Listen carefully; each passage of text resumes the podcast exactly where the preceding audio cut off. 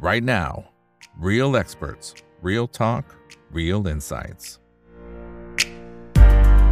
สวัสดีครับ สวัสดีเพื่อนๆนักลงทุนทุกคนนะครับ นี่คือ right now by อีกบรรพททุกเรื่องที่นักลงทุนต้องรู้นะครับ และสำหรับวันนี้เรื่องที่เราต้องรู้ก็เป็นกรณีที่คุณปู่บัฟเฟตเนี่ย เก็บหุ้น Occidental Petroleum นะครับ จริงๆก็จะมีอีก 1 หรือ 2 ตัวด้วยนะครับ ที่เป็นกลุ่มน้ำมันนะครับ แล้วก็เก็บแบบรัวๆเลยนะฮะ แต่ว่าตัวที่เห็นได้ชัดเจนเลยนะครับ ก็คือตัวนี้แหละนะฮะ Occidental Petroleum นะครับเก็บมาตั้งแต่ปีที่ผ่านมา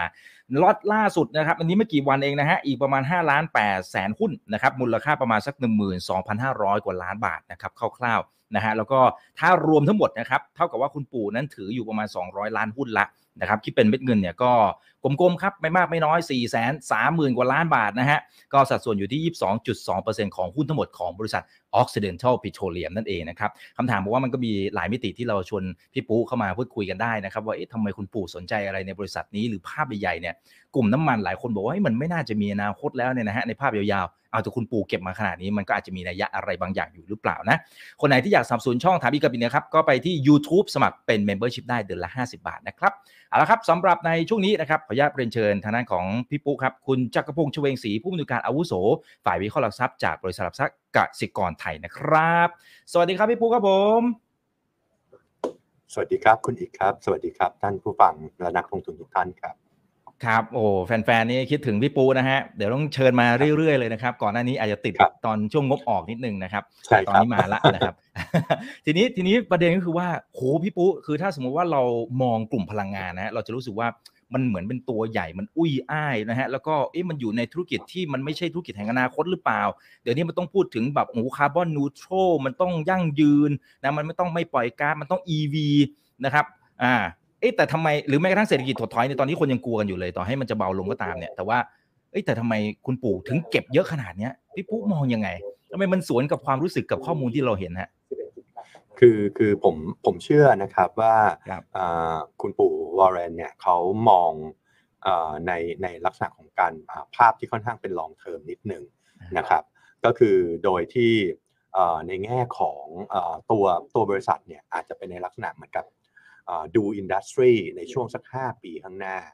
อ่าเขาก็คงไม่ได้มองแบบเหมือนกับว่าระยะสั้นๆ มองปีต่อปีอะไรแบบนี้นะครับอ่าซึ่งซึ่งอ่าธุรกิจที่เป็นธุรกิจ E&P เนี่ยนะครับอ่าภาพในในในหนึ่งปีข้างหน้าเนี่ยอาจจะดูไม่ดีมากอ่าอาจจะดูยังดูไม่ค่อยดีเท่าไหร่นะครับเพราะปีที่แล้วทำไว้ดีมาก แล้วก็ในเชิงของเอ่อตัวเอ่อเอ่อเศรษฐกิจก็ชะลอตัวลงนะครับ แต่อย่างไรก็ตามเนี่ยถ้าเรามองไปสู่ปี 2024 25เนี่ย26 อะไรพวกเนี้ยนะครับ ที่ไอตัว energy transition เนี่ยมันยังไม่ไม่ได้ถูกเอ่อเอ่อ realize อย่างเต็มที่เนี่ยเราก็มองว่าตรงนี้เนี่ยมันมีโอกาสที่ราคาพลังงานเนี่ยจะปรับกลับขึ้นมาขึ้นมาอีกรอบหนึ่งนะครับอ๋ออ่าก็ก็มีความครับเป็นไปได้ครับอ๋อครับ คือคือมองข้ามช็อตไป ไอปีสองใช่ครับปีนี้คนกังวลนู่นนี่นั่นก็ก็ยังไม่เป็นไรนะครับเอาแต่อย่าง EV เทรนด์มันก็ดูเหมือนจะมาในแทบจะทุกประเทศเลยนะครับ หรือว่าสัดส่วนมันก็ยังน้อยครับ คือคือจริงๆอะดูเหมือนเทรนด์มันมานะครับ แต่ว่าตัวอ่าฮะเลขในในโลกเนี้ยที่ยังเป็นรถ EV เนี่ยมันก็ไม่ได้เยอะมากนะครับ คนครับที่เยอะจริงๆเนี่ยคือประเทศจีนนะครับอืมซึ่งในประเทศจีนเนี่ยก็ยังมีอยู่ในหลักแบบเอ่อสักประมาณเอ่อผมว่า 2 ล้านคันอะไรประมาณอย่างเงี้ยนะครับ ซึ่งซึ่งไม่ได้ยังไม่ได้เยอะเมื่อเทียบกับปริมาณรถรวมทั้งโลกนะครับเพราะฉะนั้นเนี่ยในแง่ของของอตัวการใช้พลังงานเนี่ยนะครับการใช้น้ำมันเนี่ยก็ยังคงเป็นตัวที่เป็นพื้นฐานหลักนะครับของของเชื้อเพลิงสำหรับรถยนต์ต่อไปในช่วงอย่างน้อยเนี่ยก็อยู่สักประมาณ5ถึงถึงถึง10 ปีข้างหน้านะครับ อืมอืมอืมครับอ่าเพราะฉะนั้น EV ก็มันมันอาจจะมาในเชิงของกระแส แล้วก็จะเห็นว่านโยบายรัฐบาล แต่ละแห่งก็สนับสนุนแต่อย่างในบ้านเราเองสัดส่วนก็ยังถือว่าน้อยนะครับอ่าแต่ทีนี้ถ้าสมมติว่าเราเรามองในภาพใหญ่ๆนะครับคือเราก็จะเห็นนะฮะว่าคุณปู่เองเนี่ยไม่ได้เก็บเฉพาะ Occidental Petroleum นะครับจริงๆก็จะมีอ่าก่อนหน้านี้ก็มีเชฟรอนมีอะไรว่านไป อาจจะมีทริมขายไปบ้างในบางช่วงเนี่ยนะครับ แต่ว่าถ้าสมมุติว่าเรามองอีกในยะหนึ่งเนี่ย คนก็จะพูดถึงกันเยอะเหมือนกันนะครับว่าปี 2030 อันนี้ผมอ้างอิงข้อมูลจาก Boston Consulting Group นะครับ มันจะเกิด peak oil demand oil demand เนี่ยมันจะพีคเลยความต้องการในการใช้น้ำมันเนี่ยมันจะสูงสุดละ 2030 ปีนี้ปี 2023 อีก 7 ปีนะครับอ่าพี่ปุ๊มองยังไง มันทำไมคนถึงพูดถึงประเด็นนี้แล้วจริง ๆ มันก็พูดมาสักระยะหนึ่งแล้วมันจะถึงจุดพีคจริงหรือไม่เพราะอะไร ใช่ใช่ครับนั่นก็คือ EV แหละครับอ่าอ๋อการถึงถึงจุดพีคของดีมาเนี่ยก็คือโลกเนี่ย คือคือการการการที่ความต้องการใช้น้ำมันเนี่ยจะลดลงเนี่ยมันมี 2 เรื่องด้วยกันนะครับครับก็คือเรื่องแรกเนี่ยก็คือเป็นเรื่องของการเทคโนโลยี disruption ก็คือ EV กับเรื่องที่ 2 ก็คือ efficiency ของเครื่องยนต์ไอตัว internal combustion นะครับก็คือเครื่องยนต์สันดาปเนี่ยอ่ามันมีความอ่ามีประสิทธิภาพในการใช้น้ำมันที่ดีขึ้น นะครับอ่าถ้าเราดูเนี่ยสังเกตเนี่ยเอาเอาง่ายๆเลยรถยนต์เมื่อ 10 ปีที่แล้วเนี่ยกินน้ำมันกันอ่าอ่าห้าอ่าแปดโลลิตรอะไรอย่างเงี้ยตอนเนี้ยอืมเราเราเห็นเนี่ยสิบสิบสองสิบสี่ถึง20ก็มีกิโลกิโลเมตรต่อลิตร เพราะฉะนั้นเนี่ยไอ้พวกเนี้ยมันทำอ่าส่งส่งผลทำให้ดีมานของน้ำมันของโลกเนี่ยมันเติบโตช้าลง แล้วพอมันมีเรื่องของ EV เนี่ยเข้ามาเหมือนในลักษณะของของเป็นเทคโนโลยี disruption คนก็มองว่า จำนวนตัวเลขของรถเนี่ยถ้า forecast ไปที่จะทำให้ดีมานของน้ำมันเนี่ยลดลงอย่างมีนัยยะเนี่ยก็จะอยู่ในช่วงสักประมาณอีก 7 ปีข้างหน้านะครับซึ่งประเทศไทยเองก็จะอยู่ใกล้เคียงกับนั้นใกล้ใกล้เคียงกับตัวเลขนั้นเหมือนกันนะครับอาจจะอยู่ในตัวเลขสักประมาณ 10 ปีบวกลบนะครับอ่าครับแต่คำว่าพีคเนี่ยมันก็ไม่ได้แปลว่าจะหายแบบหวบห้าบเลยถูกไหมฮะไอความต้องการในการใช้น้ำมันเนี่ยมันอาจจะแค่ค่อยค่อยๆกระเถิบกระเถิบกระเถิบลงมา มันเป็นภาพอย่างนั้นใช่ไหมฮะมันเป็นลักษณะเหมือนกับว่า growth มันหยุดมากกว่าครับอ๋อคือคือเดิมจากเดิมที่มัน grow ได้เนี่ยปีหนึ่งประมาณแบบล้านห้าแสนบาร์เรลต่อวันล้านสามถึงล้านห้าแสนบาร์เรลต่อวันเนี่ยมันอาจจะเริ่มแฟลตเพียงแต่ว่าการปรับลดเนี่ยเอ่อมันต้องการเอ่อเขาเรียกว่าเทคโนโลยีที่มันมันมันข้ามไปอีกนะครับก็คือ EV อาจจะต้องเอ่อปริมาณเยอะเพียงพอที่จะทำให้ในส่วนของเอ่อเอ่อตัว demand น้ำมันมันลดนะครับแต่อย่างไรก็ตามเนี่ยในภาพยาวๆจริงๆอะ น้ำมันก็ยังคงเป็นหนึ่งในเชื้อเพลิงหลักนะครับเพราะว่าอะไรเพราะว่าถ้าดีมามันหายไปสิ่งที่จะเกิดขึ้นก็คือว่า ราคามันก็จะลงมพอราคามันลงเนี่ยนะครับสิ่งที่เกิดขึ้นมันก็จะอีโคโนมิกโดยอืมอ่าที่จะเอาไปใช้ในอ่าประเภทอื่น ยกตัวยกตัวอย่างเช่นโรงไฟฟ้า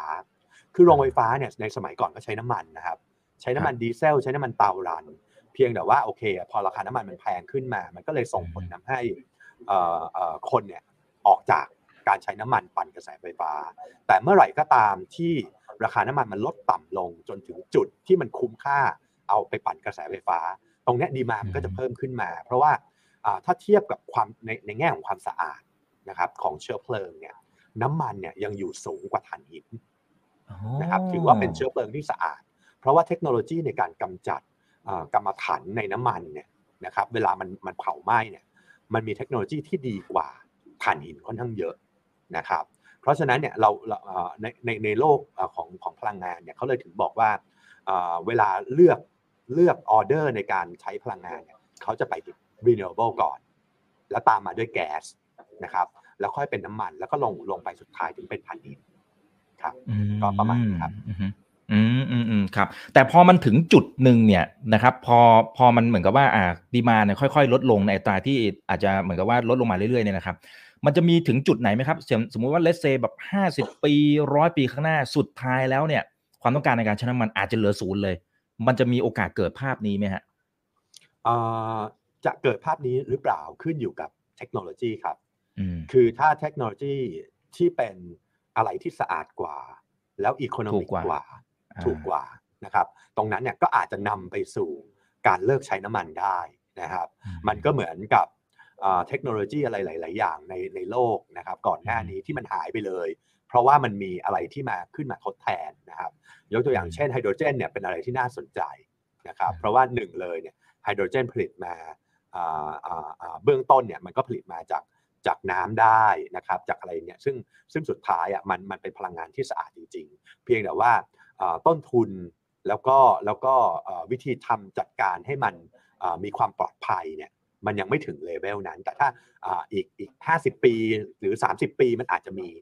มีนะครับ ซึ่งซึ่งอาจจะตรงเนี้ยอาจจะทำให้น้ำมันเลิกใช้ไปเลยก็ได้ อันนี้อันนี้มีความเป็นไปได้ครับ อ่าครับโอเคนะครับแต่อันนั้นก็ขึ้นอยู่กับการพัฒนาตัวประสิทธิภาพของเทคโนโลยีในอนาคตด้วยนะครับโอเคนะฮะอะสวัสดีทักทาย 700 ท่านนะครับยังไงกดไลค์กดแชร์ทุกช่องทางด้วยนะครับเพื่อนๆนักทุนนะครับคนไหนที่อยากถามอะไรอ้าวนี่มาแล้วนะครับนี่นะฮะเอ่อคุณสุรวิทย์สวัสดีครับนะฮะน้ำมันกำลังจะหมดโลกคุณพุชชาน้ำมันจะหมดโลกหรือเปล่าอ่าโอเค เราคุยฝั่งของดีมานเมื่อสักครู่นี้นะครับมาดูฝั่งของ supply กันบ้างนะครับเอ่อ ตอนนี้จะเห็นว่าทางฝั่งของรัฐบาลอเมริกาเนี่ยจริงๆ คุณโจไบเดนเนี่ยพยายามจะกระตุ้นตั้งแต่ปีที่ผ่านมานะครับพี่ปูที่บอกว่าเอ้ยช่วยผลิตหน่อยบริษัทยักษ์ใหญ่น้ำมันเนี่ยคุณเนี่ยกำลังมาหาประโยชน์ในช่วงเนี่ยที่คนกำลังเดือดร้อนกันเนี่ยนะครับ ช่วยกันปั๊มหน่อย แต่พอไปถามพวก CEO บริษัทยักษ์ใหญ่เขาบอกเฮ้ยมันไม่ได้ง่ายอย่างนั้นนะเฮียไบเดนนะฮะมันต้องใช้ระยะเวลากว่าจะลงทุนนู่นนี่นั่น แล้วผมไม่ได้ลงทุนมานานแล้ว ไม่รู้จะคุ้มหรือเปล่าอีกสี่ห้าปีนี้เป็นยังไง จริง ๆ ภาพมันเป็นยังไงพี่ปุสำหรับ แวดวงเนี้ยฝั่งของ supply ณนาทีนี้นะฮะคือณณณนาทีนี้นะครับสิ่งที่เกิดขึ้นเนี่ยนะครับณณปัจจุบันเนี่ยสิ่งที่เกิดขึ้นคืออะไร คือถ้าเราจำกันได้เนี่ยอ่าระยะเวลาในการลงทุนธุรกิจ E&P เนี่ยจากวันที่เริ่มสำรวจนะครับจนถึงน้ำมันหยดแรกที่ออกมาจากแท่นผลิตเนี่ยมันจะกินเวลาประมาณสักสิบปีโอ้โหนะครับอันนี้คือ คือคือคือเอ่อเขาเรียกว่า conventional oil production อืมทั่วไปนะครับก็คือแบครับบดั้งเดิมเลยนะครับซึ่งตรงเนี้ยสิบปีเนี่ยอ่าถ้าเรามองย้อนกลับไปนะครับสักเก้าปีสิบปีที่แล้วเนี่ยคือปีอะไร ปี2014อะ2014เกิดอะไรขึ้น ราคาน้ำมันลดลงใช่ไหมครับอ๋อจากร้อยกว่าเหรียญลงมาเหลือสักประมาณอืม28เหรียญนะครับ อันนั้นเกิดจากการการที่รัสเซียกับซาอุดิอาระเบียเนี่ยเป ลี่ยน strategy มาแข่งกันดั้มราคาน้ำมันลงไป ตรงนั้นเนี่ยจุดตรงนั้นเนี่ยทำให้เกิดการลดการลงทุนเนี่ยไปเยอะมากนะครับ เพราะราคามันตกต่ำพอราคามันตกต่ำเนี่ยพอมีการลดการลงทุนเนี่ยสิ่งที่เกิดขึ้นก็คือว่า ผลของมันเนี่ยมันไม่เห็นในทันทีครับ ผลมันเห็นมาอีกสิบปีข้างหน้า ก็คือมันเป็นหลุม หลุมลงไปอันนี้คือประเด็นแรกละครับ ประเด็นที่สอง โลกเนี่ยมีอีกเทคโนโลยีหนึ่งขึ้นมา ก็คือเชลเชลออยนะครับ แต่เชลออยเนี่ยบาดเจ็บมากในช่วงที่เชลออยเนี่ยระยะสั้นกว่านะครับอ่าอ่าใช้เวลาการขุดเจาะจนถึงขุดจนถึงถึงจบผลิตออกมาได้เนี่ยจนถึงจุดพีคของน้ำมันของเขาเนี่ยจะใช้เวลาแค่ประมาณสักสองปีเท่านั้นเองโอ้แต่ว่าครับคีย์สำคัญก็คือว่าไอ้ตัวเชลออยเนี่ยไปล้มหายตายจากกันตอนช่วงโควิดเยอะมากอืม นะครับ แล้วเออพอหลังจากพ้นโควิดมาเนี่ยพวกนี้เนี่ยก็ไม่ยอมลงทุน เพราะว่าเข็ดนะครับ เพราะว่าพวกเนี้ยส่วนใหญ่เป็นบริษัทที่ค่อนข้างเล็กนะครับอ่าแล้วก็แล้วก็เอ่อมีมีทรัพยากรที่น้อยกว่า เพราะฉะนั้นเนี่ยมันก็เลยกลายเป็นว่า พวกเนี้ยก็ไม่ยอมขุดนะครับ พอไม่ยอมขุดเนี่ย conventional ก็หายเพราะว่า 10 ปีที่แล้ว lack of investment ก็คือไม่มีการลงทุน มาไอ้พวกที่จะผลิตขึ้นสั้น ๆ ได้เนี่ยก็ก็ก็ไม่ยอมลงทุนนะครับ เราไปดูเนี่ยเอาง่ายๆเนี่ยพูดเราเราพูดถึง Occidental เนี่ยนะครับอืม Occidental เนี่ยในช่วง3ปีที่ผ่านมาเนี่ย investment ของเขาอะตัวตัวเงินลงทุนนะครับ เหลือปีหนึ่งเนี่ยประมาณสักไม่เกิน3,000ล้านเหรียญนะครับ ถ้าไปดูงบเขาเนี่ย มีปีที่แล้วเยอะหน่อยอาจจะสัก4,000ล้านเหรียญนะครับ แต่ว่าปีที่แล้วราคาน้ำมันดีไงแต่ ฟรีอ่าตัวตัว cash flow ของเขาอะที่ได้จากอ่าการดำเนินงานของเขาอะอ่าในปีที่อย่างปีที่แล้วเนี่ยอ่าก็ก็ปาไป20,000กว่าล้านเหรียญนะครับปีเนี้ยที่ที่ con- consensus forecast กันก็อยู่ประมาณ1 4 0 0 0ล้านเหรียญแต่ลงทุนแค่3,000นะเพราะฉะนั้นเนี่ยอีกหมื่นล้านเหรียญไปไหนอะใช่ไหมครับ ถ้าเราแอดซูมว่าอ่าโอเค ถ้าเราตั้งสมมติฐานว่าเงินกู้ที่มีอะ refinance หมดนะครับ อีกหมื่นล้านเหรียญเนี่ยมันก็คือ cash flow ที่จะกลับมาที่ shareholder เนี่ยอืมนั่นเป็นสาเหตุที่ทำให้อ่าตอนเนี้ยไอ้บริษัทพวกน้ำมันในอเมริกาเนี่ยอ่ามันโดยเฉพาะอย่างยิ่งพวกเชลออยเนี่ยมันเป็นครับเหมือนเหมือนแม่วัวอ้วนๆนะครับอ่าก็คือก็คือได้เงิน cash cow enjoy ใช่ enjoy กับกับราคาพลังงานที่สูงนะครับ แล้วการลงทุนเนี่ยน้อยลงไปเยอะนะครับเอ่อ ไม่ได้แข่งกัน growth อีกต่อไปนะครับ ก็คือแข่งกัน generate cash flow ให้กลับมาสู่ shareholder ให้เยอะที่สุดนะครับ เพราะฉะนั้นเนี่ยมันก็เลยเป็นภาพที่ที่ที่เอ่อคนที่โฟกัส คนที่ลงทุนโดยโฟกัส กระแสเงินสดที่จะกลับมาสู่แชร์โฮเดอร์เนี่ยสู่นักลงทุนเนี่ยมากๆเนี่ยเขาก็สนใจในธุรกิจพวกนี้ แล้วยิ่งอย่างที่เรียนเมื่อกี้คือตอนเนี้ยสิบปีที่แล้วเนี่ยไม่มีการลงทุนครับ เนี่ยเดี๋ยวเดี๋ยวปี 2024 เนี่ย เดี๋ยวสป라이จะเริ่มแห้งสป라이ใหม่จะเริ่มไม่มี ในขณะที่ดีมายังโตอยู่นะครับ ถึงแม้ว่าเนี่ยเราเรากำลังพูดถึงเฮ้ย recession จะมาไม่มา แต่ว่าไอ้สิ่งที่ไอ้เอเจนซี่ใหญ่ ๆ มีการ forecast ไปในอนาคตเนี่ย อย่างปีเนี้ยยังบอกว่าน้ำมันโต 1.5 ล้านบาร์เรลนะครับ ปีหน้าเนี่ยจะโต 1.8 ล้านบาร์เรล คือยังโตทุกปีนะครับ เพราะฉะนั้นเนี่ยพอดีมานโตสปายไม่มี supply โตน้อย น้อยกว่า demand ราคามันก็ควรจะขึ้น แล้วพอราคาขึ้นไอคนที่เอ่อมีมีผลิตน้ำมัน แต่ไม่ยอมลงทุนเพิ่ม เอาแค่เลี้ยงกำลังการผลิตไว้ พวกเนี้ยมันก็จะพูดง่ายๆ cash flow มันก็จะล้นบริษัทครับอ่าพูดถึงหุ้นเป็นอะไรประโยชน์อันนี้ก็คือผมเชื่อว่าเขามองแบบนี้นะครับอ่า ครับเอ๊ะแต่อย่างเงี้ยถ้าสมมติว่าอ่าอย่างพี่ปูบอกว่ามันใช้เวลาสักสิปีสำหรับตัวตัวน้ำมันที่เป็น traditional กว่าที่จะอ่าลงทุนนู่นนี่นั่นผลิตออกมาเป็นน้ำมันหมดหยดแรก แต่ถ้าสมมติว่าเมื่อกี้ที่เราคุยกันว่าอ่าออยพีคดีมาเนี่ยมันจะอยู่ประมาณสัก 2030นะครับสมมติครับบอกว่าปีเนี้ยนะฮะราคามันสูงมาปี 2 ปีละเพราะฉะนั้นเฮ้ยอาจจะเข้าไปลงทุน แต่กว่ามันจะลงทุนแล้วอีก 10 ปีโอ้โหมันมันก็เลยตอนนี้ปี 2023 มันก็คือ 2033ใช่มันก็เลยใช่จุดพีค อย่างนี้เขาจะยังลงทุนไหมฮะหรือหรือมันลงทุนแบบครึ่งๆกลางๆได้ไหมสมมติว่าแทนที่จะลงลักร้อยบาทเนี่ยเอาสักห้าสิบาทได้ไหมชีวิตความเป็นจริงมันมันได้ไหมฮะ มันถอยลงมาในรูปแบบนี้ได้ไหมฮะคือธุรมธุรกิจเนี้ยมันเป็นธุรกิจสเกลครับอ๋อคือลงทุนเนี่ยมันต้องได้สเกลน้ำมันอ่าน้อยๆอย่างเงี้ย มันก็ไม่คุ้มที่จะไปลงทุน เพราะฉะนั้นเนี่ยถ้าลงก็ต้องก็ต้องลงใหญ่ นะครับอืมอ่าไอไอไอไอพวกที่มัน reserve น้อยๆอะมันก็ไม่คุ้มที่จะลงทุน เพราะว่าลงทีหนึ่งเนี่ยคือมันเหมือนมันเหมือนบ้านเรากับซาอุดิอาระเบียครับ บ้านเราอะต้องขุดไปตั้งเยอะแยะ กว่าจะได้น้ำมันขึ้นมาสักสักหมื่นบาร์เรลต่อวันนะครับ แต่ว่าซาอุดิอาระเบียเนี่ยลงเจาะทีเดียวได้ 1.5 ล้านบาร์เรลต่อวันอืมเนี่ยต้นทุนมันก็ต่างกัน เพราะฉะนั้นเนี่ยครับเขาก็จะเลือกลงทุนอะไรที่มันใหญ่ ๆ แล้วก็ได้ได้ได้ปริมาณน้ำมัน ปิโตรเลียมเยอะๆนะครับอืมอ่าอ่าตรงเนี้ยมันก็มันก็เป็นเรื่องของสเกลเพราะฉะนั้นเนี่ยถ้าทุกคนเนี่ยตอนเนี้ยมันก็เลยเกิดปัญหาไงครับว่าทุกคนไม่ยอมลงหมดเลย เพราะว่าเอ่อเอ่อทุกสำนักเลยกลัวว่าจะ peak อืม oil เนี่ยปีอืม2000ไม่ไม่2030ก็2035 ทุกคนอ่าก็มองหน้ากันเอาลงสิคุณก็ลงสิ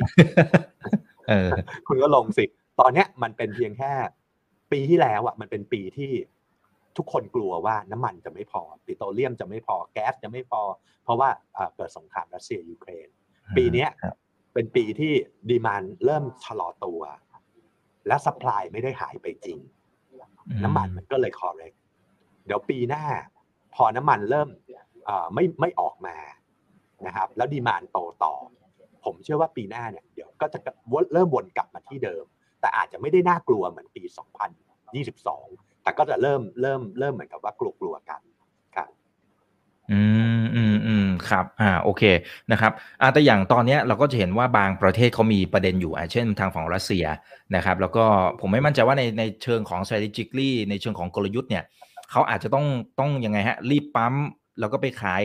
ลดราคาเอาช่วงนี้โกยเงินเข้าประเทศก่อนไหมหรือ หรือยังไงมันอาจจะทำให้ supply มันอาจจะมากกว่าที่เราคิดหรือเปล่า มันมันมีโอกาสเกิด scenario ลักษณะแบบนี้ไหมฮะ คือคือจริง ๆ แล้วเนี่ยไอ้ธุรกิจ E&P เนี่ยมันมันเป็นธุรกิจที่ทำยากเหมือนกันนะครับ มันไม่ใช่แบบว่าเอ่อจะปิดคือคือมันปิดปิดก๊อกเปิดก๊อกได้ แต่มันปิดครึ่งครึ่งๆกลางๆ ไม่ได้อ๋อนะครับ คือปิดก็ปิดหลุมเลย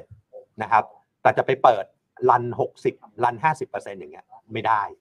เพราะว่า pressure เนี่ยมันมันมีเกี่ยวข้องกับ pressure ซึ่งถ้า pressure มันไม่ไม่ได้เนี่ยมันมันมันส่งผลต่อ safety นะครับ เพราะฉะนั้นเนี่ยก็ก็คือเปิดก็ต้องเปิดเต็ม หรือถ้าไม่งั้นก็ปิดหลุมนั้นไปเลยนะครับอ่าเพราะฉะนั้นเนี่ยถามว่ารัสเซียเนี่ยเขาอยากเก็บไหมคือตอนปัจจุบันเนี่ยถ้าเขาจะเก็บเขาเก็บในเรื่องของการ manipulate ราคามากกว่า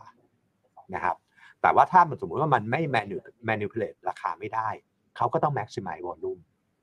นะครับไม่งั้นเนี่ยมันไม่เกิดสงครามราคาตอนปี 2014 หรอก เพราะว่าทุกคนก็ก็อยากผลิตออกมา นะครับเพราะมันเป็นเกมของ P คูณ Q อยู่แล้วนะครับพวกนี้ เพราะฉะนั้นเนี่ยถ้าราคาไม่ได้ เขาก็ต้องเอาคิวให้สุดนะครับ แต่ถ้าโอเคราคาได้ การลดคิวก็ลดได้แค่ระดับหนึ่งเท่านั้นเอง ไม่สามารถลดแบบแบบครึ่งครึ่งกลางๆได้นะครับ เพราะฉะนั้นเนี่ยอ่อก็ถ้าถามผมเนี่ยผมคิดว่าคิวอะมันหายไปไม่เยอะหรอกนะครับ มันก็คือเปลี่ยน destination กันไปนะครับ แล้วก็เล่นกันที่ราคามากกว่าครับ อืมครับอ่าโอเคนะครับอ่าพอจะเห็นภาพกันนะครับอ่าทีนี้นะฮะทักทาย 1,100 ท่านนะยังไงกดไลค์กดแชร์นะเพื่อนๆนักลงทุนนะครับโอเค ทีนี้ถ้ามองในในภาพรวมๆของหลาย ๆ ตัวเนี่ยนะครับ เราจะเห็นว่า PE กลุ่มเนี้ยกลุ่มกลุ่มที่เป็นพลังงานยักษ์ใหญ่ครับโอ้มันทำไมมันถูกมากเลยพี่ปุ๊มันแล้วมันถูกตลอดการเลยอะสี่เท่าบ้างห้าเท่าบ้างแปดเท่าบ้างมันมันสะท้อนมุมมองของนักลงทุนที่มองเข้าไปแล้วให้ทำไมถึงให้คุณค่าแค่นี้ฮะ คือคือซึ่งมันจเป็นริมางนานๆแล้แล้ววอืมจริง ๆ แล้วเนี่ยก็ก็มันก็เกิดมาจากไอ้ไอ้ตัว peak oil เนี่ยแหละครับอ๋อ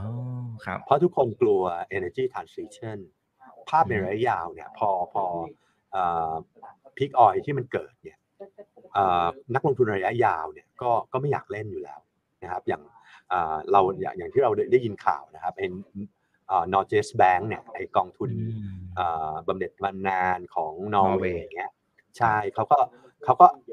เอาหุ้นขายที่เกี่ยวกับอืมน้ำมันเนี่ยออกจากพอร์ตเขานะครับอ่าอันเนี้ยก็เป็นเป็นเป็นตัว reflect ได้ได้ตัวหนึ่งนะครับ พอดีมานมันลดลง แต่ว่าปริมาณหุ้นมันเท่าเดิม valuation มันก็ถูกลงอืมนะครับ อีกอย่างหนึ่งอะถ้าเอาเอาตาม tac- ครับ tactical นิดนึงครับนะครับอะเป็น analyst นิดนึงถ้าเราเชื่อว่าในอนาคตเนี่ยราคาราคาดีมาน้ำมันจะหายไป long term อืม oil price เนี่ย มันก็ใส่แพงไม่ได้นะครับอืมพอ long term oil price ใส่แพงไม่ได้สิ่งที่เกิดขึ้นก็คืออ่า valuation มันก็ต่อืมำมันมันก็อัตโนมัตินะครับ นั่นก็คือออสาเหตุที่ทำให้อ่าราคาหุ้นเนี่ยมันเทรด PE ต่ำเหลือเกินนะครับ ในขณะที่อ่าบางบริษัทอ่าที่ที่ที่เป็นแบบเหมือนกับอะบริษัทอะไรก็ไม่รู้เงี้ยเทรด PE ห้าสิบเท่าอย่างเงี้ย ในขณะที่อืมโอ้โหอันเนี้ยกำไรเป็นหมื่นล้าน เทรดใช่ PE กันสองเท่าสามเท่าห้าเท่าอะไรอย่างเงี้ยนะครับอืมมันก็มันมันก็คือ reflect อนาคตนะครับภาพของอนาคตครับอ่าครับเพราะนักลงทุนเขาจะมองข้ามช็อตไปที่อนาคตอยู่แล้วแล้วก็จะให้คุณค่าตามนั้นนะครับตามที่เห็นนะครับใช่ครับเอ่อทีนี้ถ้าดูตัวอัตราการทำกำไรนะครับของตัว Occidental Petroleum อันนี้อันนี้อาจจะแค่เป็นการให้ไอเดียเฉยๆก็ได้นะครับพี่ปุ๊ว่าเอ๊ะทำไมเขาถึงทำกำไรตั้งเอ่อ41%อันนี้คือปีที่แล้วนะ เชฟลอนนะครับก็ประมาณ 20 กว่าเปอร์เซ็นต์ Exxon Mobil 20กว่าเปอร์เซ็นต์เกือบเกือบ30อะครับเอ่อเวลาที่กลุ่มเนี้ยเวลาที่มันจะแตกต่างกันขนาดนี้สรุปมันเขาเรียกอะไรมันมันเฉือนกันที่ตรงไหน เพราะราคามันก็ไม่น่าจะต่างกันมาก มันคือฝั่งต้นทุนเหรอฮะหรือหรือยังไงฮะใช่ครับมันมันมันคืออ่าการบริหารจัดการต้นทุน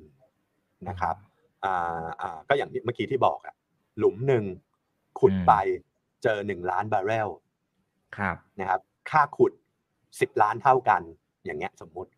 แต่แต่ผลิตได้หนึ่งล้านบาร์เรล เพราะฉะนั้นเนี่ยมันหารออกมา unit cost มันน้อยกว่าเยอะอืมนะครับ ในขณะที่บ้านเราเนี้ยกว่าจะได้น้ำมันมาสิบสิบหนึ่งหมื่นบาร์เรลต่อวันเนี่ย เราอาจจะต้องลงทุนเป็นร้อยหลุมอืมต้นทุนมันต่างกันอยู่แล้วครับ เพราะฉะนั้นเนี่ยราคาขายคือราคาขายเดียวกันนะครับอ่าเพราะฉะนั้นเนี่ยมันก็เลยทำให้อ่า return เนี่ยมันต่างกัน อย่างอย่างเมื่อกี้ที่ที่ที่คุณอีกเรียนนะครับว่า Occidental เนี่ยโอ้โห ปีที่แล้วเนี่ย ROE เท่าไหร่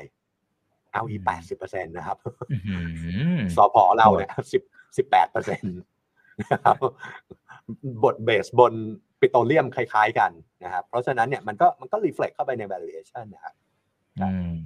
อ่าโอเคนะครับเข้าใจนะครับ คุณพุทธชาสวัสดีครับ ทักทายคุณไทชันนะครับ รายการสดหรือเปล่าสดครับ อันนี้คุยกันแบบสดๆเลยนะครับนี่นะฮะพี่ปูก็ให้เกียรตินะครับยังอยู่ที่ออฟฟิศอยู่เลยนะครับนี่โอเคนะครับเอ่อทีนี้ทีนี้ถ้าสมมติว่าดูเปรียบเทียบนะครับสำหรับตัวบริษัทพลังงานในต่างประเทศ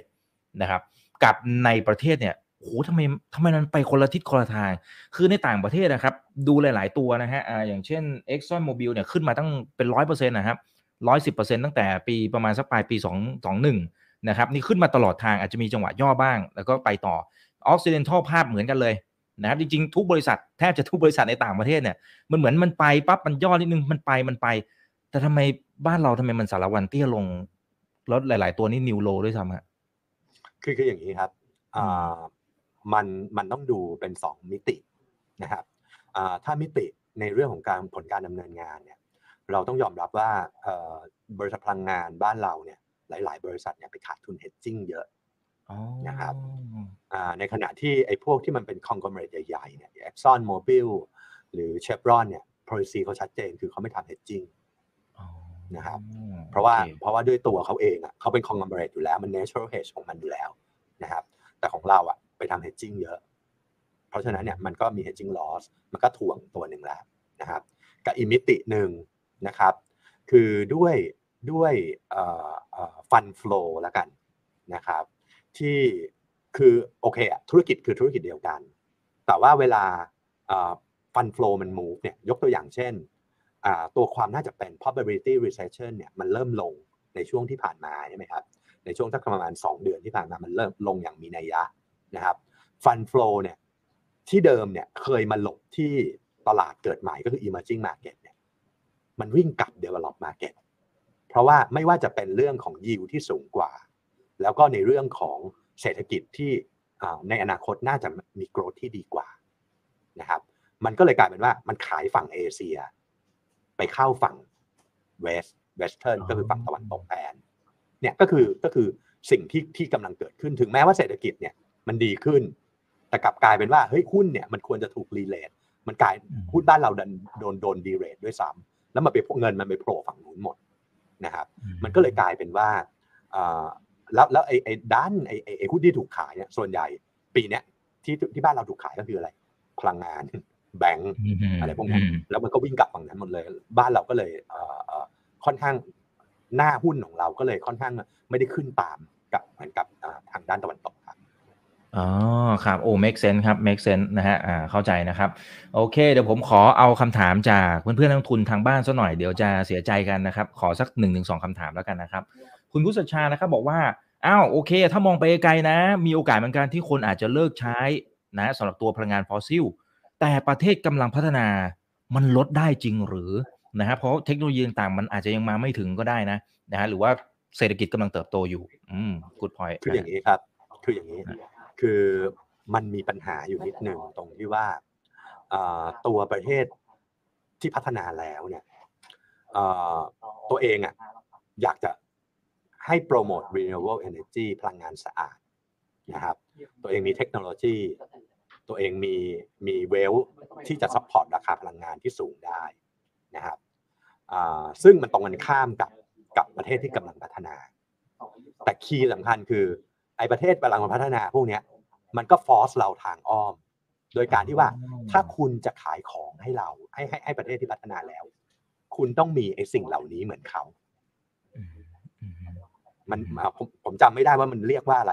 เอ่อเมื่อก่อนจำได้ครับแต่ตอนนี้ลืมไปแล้วไอ้ไอ้ CBAM agreement ปะครับตัวเนี่ยเออ CBAM เนี่ยแหละเออไอ้อ่าตัวเนี้ยแหละ เป็นตัวที่ force ให้กลุ่มประเทศที่กำลังพัฒนาเนี่ยต้องลงด้วยนะครับพอลงด้วยเนี่ยเทรนด์มันเลยเกิดทั้งโลกไงครับ ไม่ว่าจะพัฒนาแล้วหรือยังไม่พัฒนานะครับบ้านเราก็ไป commit นะครับว่าจะเป็น neutral carbon neutral นะครับเป็น net zero ภายในปีเท่าไหร่ 6065 อะไรประมาณอย่างเงี้ยนะครับซึ่งซึ่งตรงเนี้ยมันก็ถูกฟอร์สโดยไกลๆนะครับอ่าก็ก็ด้วยพื้นฐานของเราที่อาจจะยังอ่าไม่สามารถอ่าเขาเรียกอะไร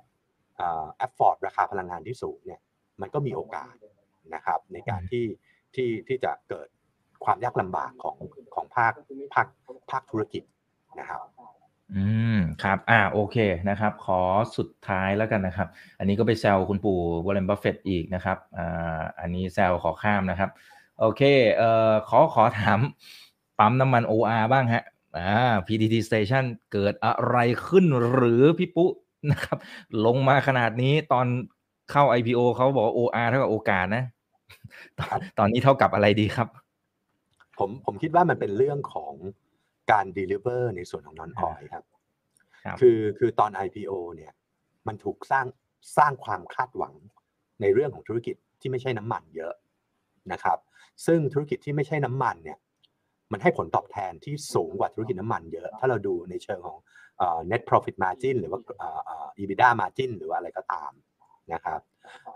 ยกตัวอย่างเช่นธุรกิจน้ำมันเนี่ยอาจจะอยู่สัก 5% net profit margin 3-5%แต่ธุรกิจที่ไม่ใช่น้ำมันเนี่ยก็คือ non oil เนี่ยมันอาจจะให้สักประมาณ 20-30%ในส่วนของ net margin นะครับตอนนั้นเนี่ยตอน IPO เนี่ยพอไปสร้างความคาดหวังว่าธุรกิจ non oil เนี่ยจะมีการเติบโตจากสัดส่วนอยู่ประมาณ 20 ต้นๆเนี่ยขึ้นไปหาสักประมาณ 30% ได้ภายในสักอาจจะสัก3-4ปีหลังจาก IPO นะครับ แต่พอ multiple ที่ที่ที่เคยให้กันไว้อะมันก็เบสบนสัดส่วน อาจจะเป็นน้ำมัน 70 non oil 30 แต่พอเวลามันเกิดขึ้นจริงเนี่ย ก็คือว่าปัจจุบันเนี่ยไอตัวธุรกิจ non oil เนี่ยก็ขยายได้ช้ากว่าที่คาดนะครับไม่ว่าอาจจะเกิด ตัวโควิดทำให้เกิดการขยายเนี่ยมันทำให้เกิดการล่าช้านะครับหรือว่าเหตุผลเฉพาะตัวว่าพอเกิดโควิดเนี่ยแล้วแล้ว consumer behavior มันเปลี่ยนไปนะครับเพราะฉะนั้นเนี่ยไอ้นอนออยตัวเนี้ยมันก็เลยขยายได้ไม่ตามเป้า ประกอบกับสัดส่วนของน้ำมันเนี่ยมันเยอะขึ้นนะครับคือคือนอนออยมันเล็กลงสัดส่วนน้ำมันมันก็เยอะขึ้น กำไรจากน้ำมันก็เยอะขึ้นนะครับมันก็เลยกลายเป็นว่า valuation เนี่ยที่เคยควรที่จะผสมกันที่ 70-30เนี่ยมันกลายเป็น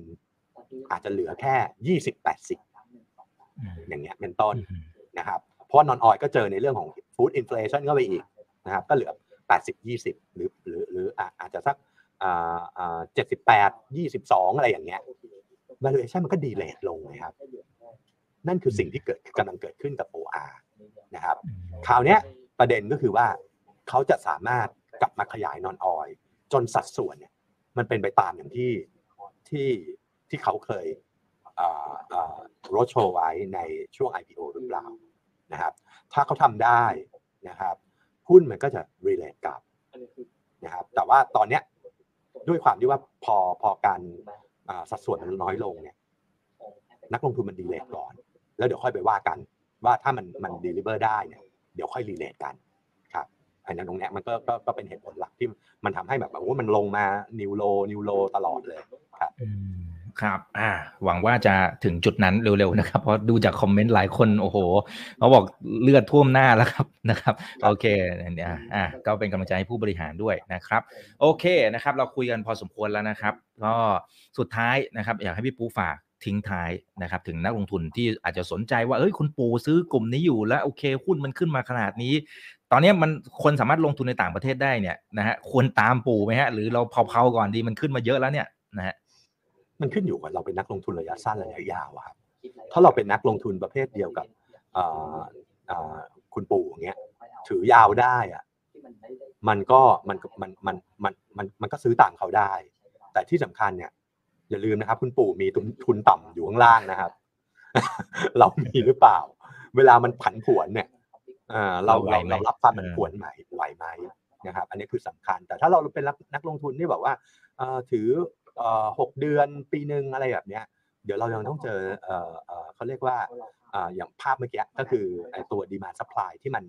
มันมัน supply มันไม่หายไปจริง แต่ demand มันชะลอตัวลงนะครับในเป็นช่วงสั้นๆ ปีนี้ หรือว่าอีกอีกปีหน้าอีกครึ่งปีเนี่ยเราจะต้องเจอภาพนั้นก่อน เพราะฉะนั้นเนี่ยมันก็เป็นขึ้นอยู่กับลักษณะการลงทุนของเรานะมันก็คงต้องทยอยทยอยครับทยอยซื้อไปสะสมไปคุณปู่เนี่ยเขาซื้อได้เรื่อยๆ ไม่มีปัญหาเขาทุนเขามีตั้งแต่โควิดนะครับโควิดตอนนั้นน่ะบริษัทพลังงานก็เขาเรียกอะไรราคาหุ้นลงไปต่ำมาก เพราะฉะนั้นเนี่ยเขาซื้อตอนนี้ห้าล้านหุ้นนี่เวทเวทนะต้นทุนเขาไม่ขึ้นเท่าไหร่แล้วครับ อืมครับอ่าเพราะฉะนั้นไปทบทวนนะครับ แล้วก็อาจจะไปศึกษาเพิ่มเติม ดูฝั่งความเสี่ยงเยอะๆด้วยนะครับ เพราะตรงเนี้ยมันก็ถือว่าต้นทุนสูงแล้ว ถ้าเราจะเข้าตอนนี้นะครับ โอเค ขอบพระคุณมากครับพี่ปุ๊ครับ คุยกันเพลินๆสนุกเลยนะครับ แล้วก็ขอบคุณ 1,300 ท่านที่อยู่ในค่ำคืนนี้ด้วยนะครับ ส่วนครั้งหน้าจะเป็นเรื่องไหนเดี๋ยวรอติดตามนี่คือไรนาบายอีวันพศทุกเรื่องที่นักทุนต้องรู้ถ้าทันทีที่มีเกิดเหตุการณ์อะไรก็มาติดตามที่รายการนี้ได้ครับไรนาบายอีวันพศครับวันนี้สวัสดีครับ